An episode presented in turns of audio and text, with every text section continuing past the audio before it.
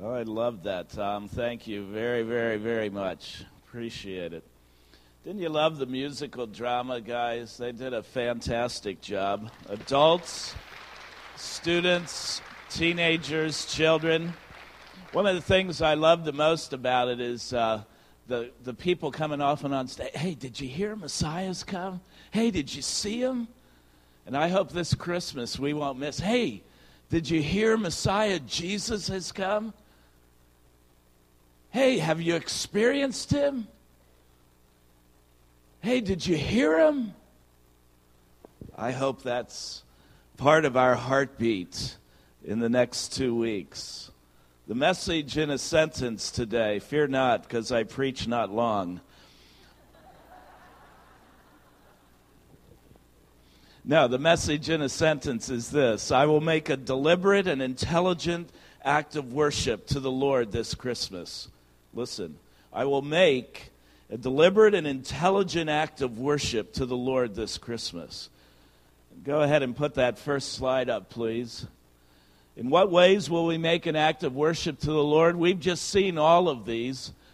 Plus, I realize I left one off of here from all of the scenes. Can you catch it? It's paying taxes.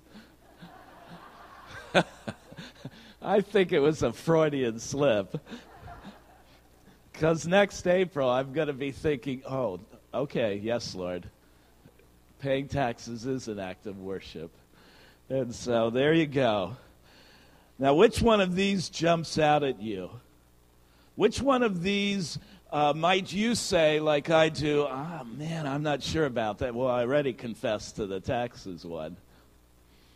But I'm not sure I want to do that one, even though it's to the Lord, even though I know the Lord is with me as I was prepping for this devotional, I was thinking the one that I struggle with on the screen, I struggle with all of them at one time or another, except dance. One of those times I want to put on my tutu and dance before the Lord. But yeah, hold on. Uh, but the one I struggle with, I think, is suffering and sickness. Suffering and sickness. Say, how in the world you do that? Well, we saw it on the stage here. But really, when I suffer, whether it's a wrong or I suffer a health problem, suffer a wrong done toward me, whatever it is, if I receive it as from the hand of the Lord and that He still loves me, in other words, my attitude is the key in that. How in the world do we do that? How in the world do we do any of these things? How do we live our life as a way that's an act of worship to the Lord? Here we go, real quickly. Remember, first one, how do we do a deliberate, intelligent act of worship to the Lord this Christmas? Our response is to the Lord. He's all loving and holy.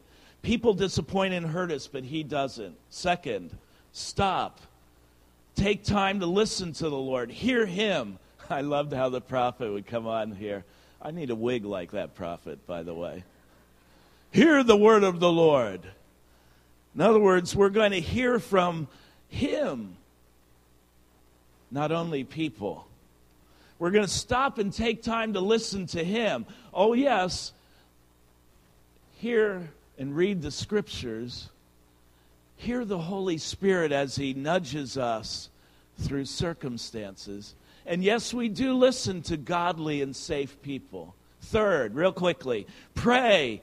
That's talking, that's interacting with the Lord in respectful but everyday language, in humble but everyday language. Each part of my life, each part of our lives can be an act of worship to Him if I'm praying about and asking Him for an hum- humble attitude. Finally, decide which one or two of those 11, 12 things on the screen that you need to work on this Christmas and make a deliberate, intelligent decision of an act of worship to the Lord this Christmas. Now, how in the world do we have the strength to do this, the spiritual stamina? Look at the verse on the screen, Romans 12:1 from the message.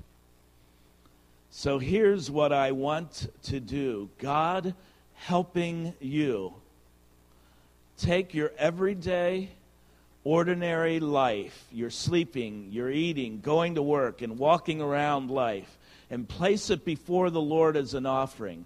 Embracing what God does for you is the best thing you can do for Him. And then, as the New International Version says, this is your spiritual act of worship. So here's, this is from the Lord God. So here's what I want you to do God helping you.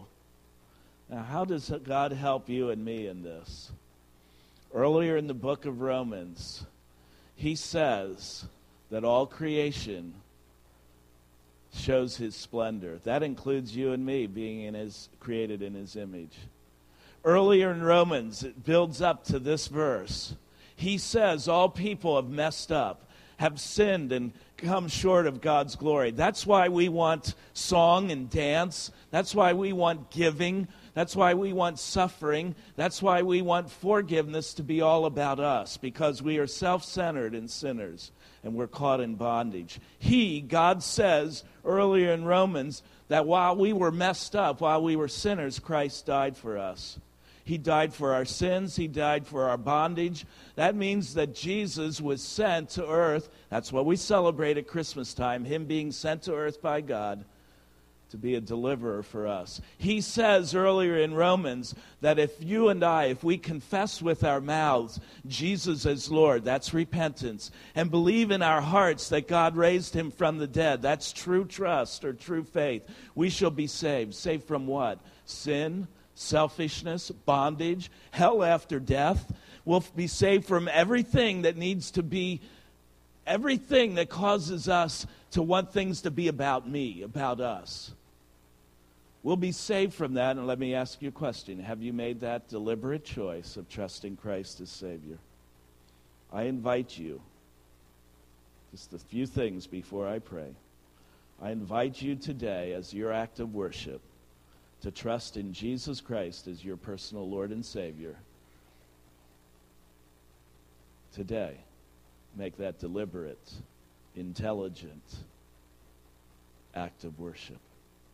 Secondly, for all of us, if you want to read more about these things that I've been talking about from the scriptures, right in your program, there's an Advent uh, reading uh, bookmark. Take that, use it to read about this Savior, this baby who, that we sing about. This baby is Jesus. And finally, if you don't have a church, we have lots of guests here. Thanks for coming. And please come back next week. Spiritual community is huge in an every week life, an everyday life. Come back. Christmas Eve, 4 and 6 o'clock, candlelight services. Let's pray. Father, would you bless all of the children and teens and adults that presented your word on these different platforms? Would you bless them, not merely to be blessed, but so that they are a blessing to others? They've been a blessing to us this morning, and we thank you for them. And Lord God, would you bless this word? Those children and teens and adults who are here and, and they're listening right now and they're thinking, man, that's something I need. I need that trust in the Savior. Would you bless them, Lord, by opening the hearts and eyes of them to make that choice right now? Would you, God, help them to make the decision? Would you help those of us who know Christ as Savior and Lord to make a deliberate, intelligent act of worship to God this year, this Christmas, in all of these ways? It's in Jesus Christ's name. Amen. Hey, guys, thanks for coming.